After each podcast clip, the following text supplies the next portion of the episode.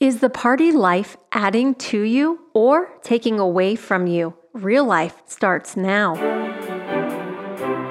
Welcome to Real Life with evangelists An and Kathleen Lay, where people with real problems find answers in a real God. Welcome to Real Life. I'm your host, Kathleen Lay, and joining me is my husband, Evangelist An Lay. Later in the show, you'll hear from Monica Statcher who lived a life of parties and drugs and realized she was missing out on what was really important in her life. I think when we're younger and we start hanging out with our friends, well, I can speak for myself, that became my life. Like mm. family was just non existent for some time. I went out partying. I never was home. And to be honest with you, it didn't lead me to anything good. I always felt empty. And then I would see what the family was doing. And I was like, oh, you guys did that? Yeah, you weren't around.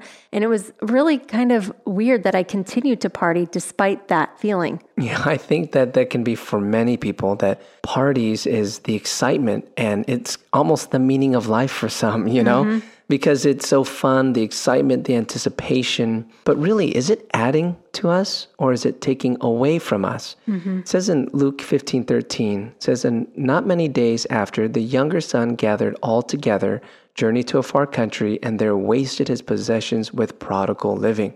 This is talking about the two sons, and it's a parable that Jesus was talking about. And it talks about this son who was like, you know what? I'm sick of the family stuff. I'm going to go do my own thing. Mm-hmm. And he took his inheritance early and he basically lived in wild living. Prodigal means spending money or resources freely and recklessly, wasteful, extravagant. So he's living this extravagant party lifestyle, probably buying everyone drinks, all that stuff. Right. But then he ends up into this point where he's so poor, destitute, mm-hmm. and he mm-hmm. was so empty. Yeah. And that's when he came back to God. Yeah. And I think that that's important for all of us to realize that God is the one who's going to fill us up, not mm-hmm. those parties. And that's what I found out. No guy, no relationship, no partying ever filled me or fulfilled me. And we're going to hear from Monica right here after the break.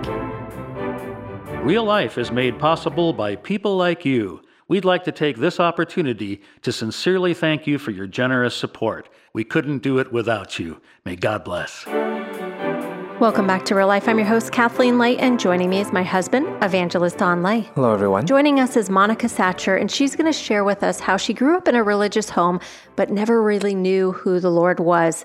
Her mm. dad died when she was in her teenage years, and she ended up getting into drugs and considered herself a stoner. She didn't really know she needed anything other than what she had until her life changed. Let's welcome to the show, Monica. Thanks for being with us. Thank you so much for having me. I'm excited to be here. Yes. So tell me a little bit about your upbringing. I know you went to church and how things were for you as a family.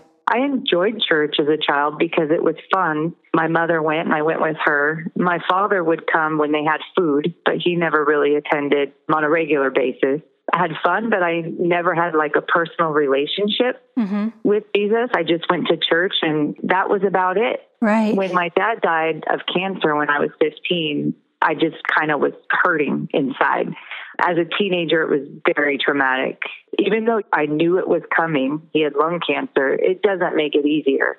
I would have nightmares of him changing a light bulb and his clothes falling off because he was so skinny from being sick.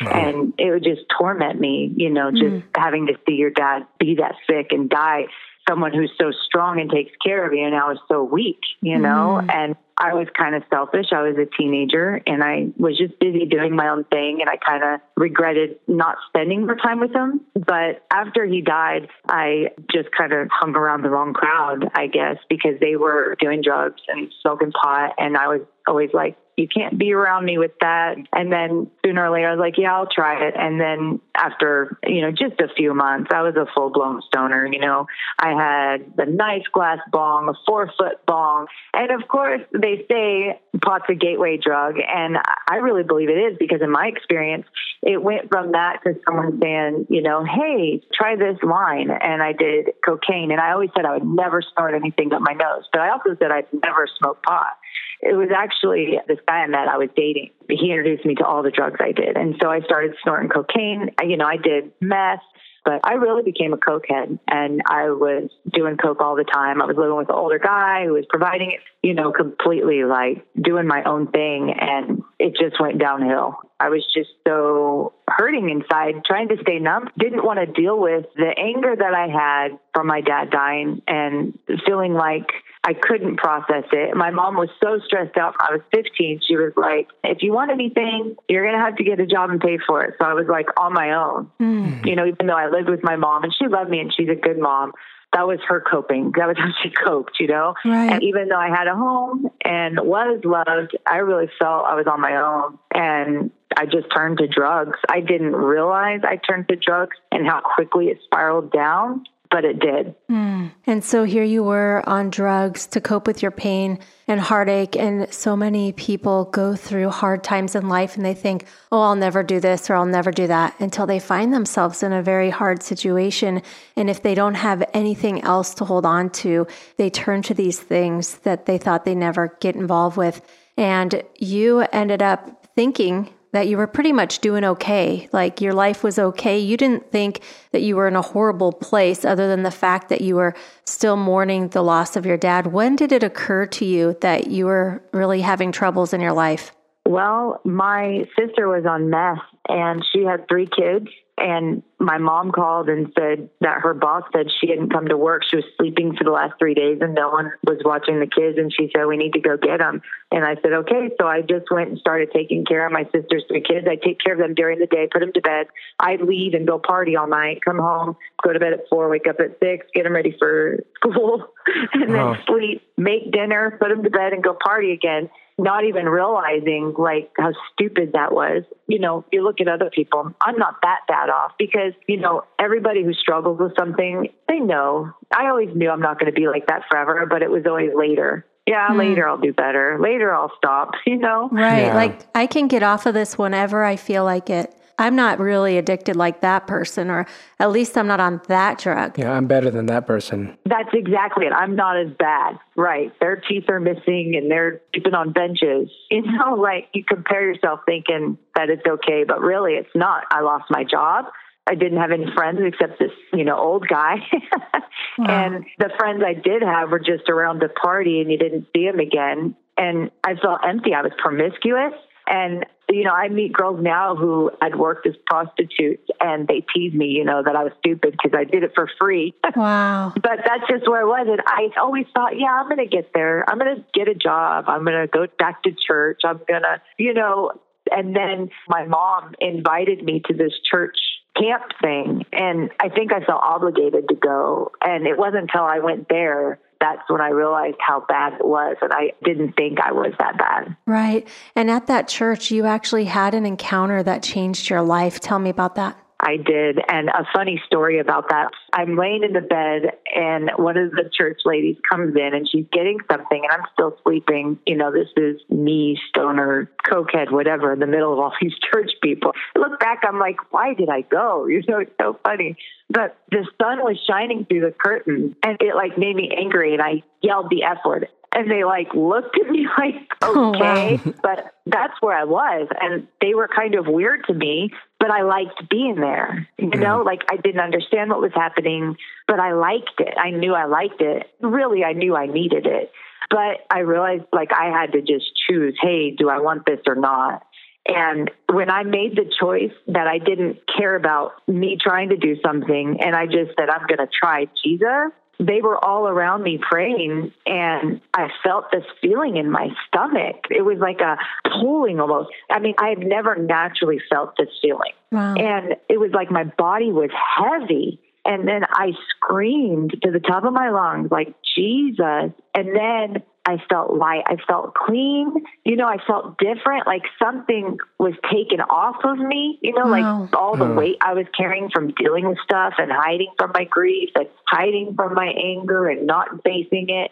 It was like not hard anymore, even though it was still there. And then when I would think about my dad dying and such, obviously it was emotional. I missed him, But when I would think about it, it wasn't the pain with it anymore. Wow. And that was new for me. Wow. And you know, after that, you got set free from drug addiction and you got that healing in your soul. And I think that's the key. Actually, I know it's the key is Jesus. I mean, we go through life with these heartaches and pains and we wear the weight. And the Bible says his yoke is easy and his burden is light. And if we come to him, he can heal our souls. And now you're doing ministry and you feel the peace and the love of God. And that is just so amazing, Monica. If there's one word you could say to someone right now, what would you say to them if they're struggling? You know, I tried it on my own so many times and it wouldn't work. And I always wondered why. And I would even cry out to God, you know, like, can you help me? And I felt like He wouldn't answer.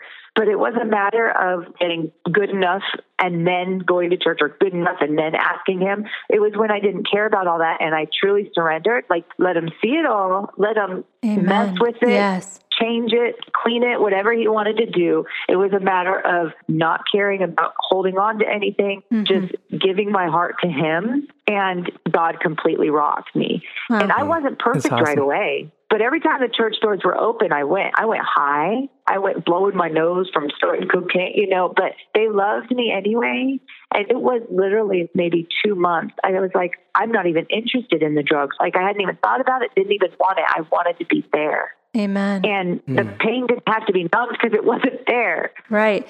Well, we're going to pray for those right now who are suffering and have pain in their hearts and need Jesus as their Savior. Thank you so much, Monica, for being with us. Thank you. You know, it's so easy to feel so burdened and so stressed when we look at our past and the things that have happened in our lives. It can cause us to reach out to the wrong things.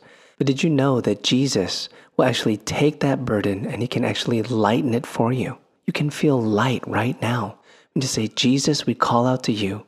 We ask you, Lord God, to come into our lives, Lord Jesus, and to take the load of the past. Mm-hmm. Jesus, we receive you. We believe in you. I know there's someone praying with me right now for this and saying, Jesus, we just welcome you, Lord. We Yes. put this weight upon your shoulders and we take upon your yoke mm-hmm. and your burden in Jesus' mighty name. Amen. God bless you all. Thank you for tuning in. You're listening to Real Life.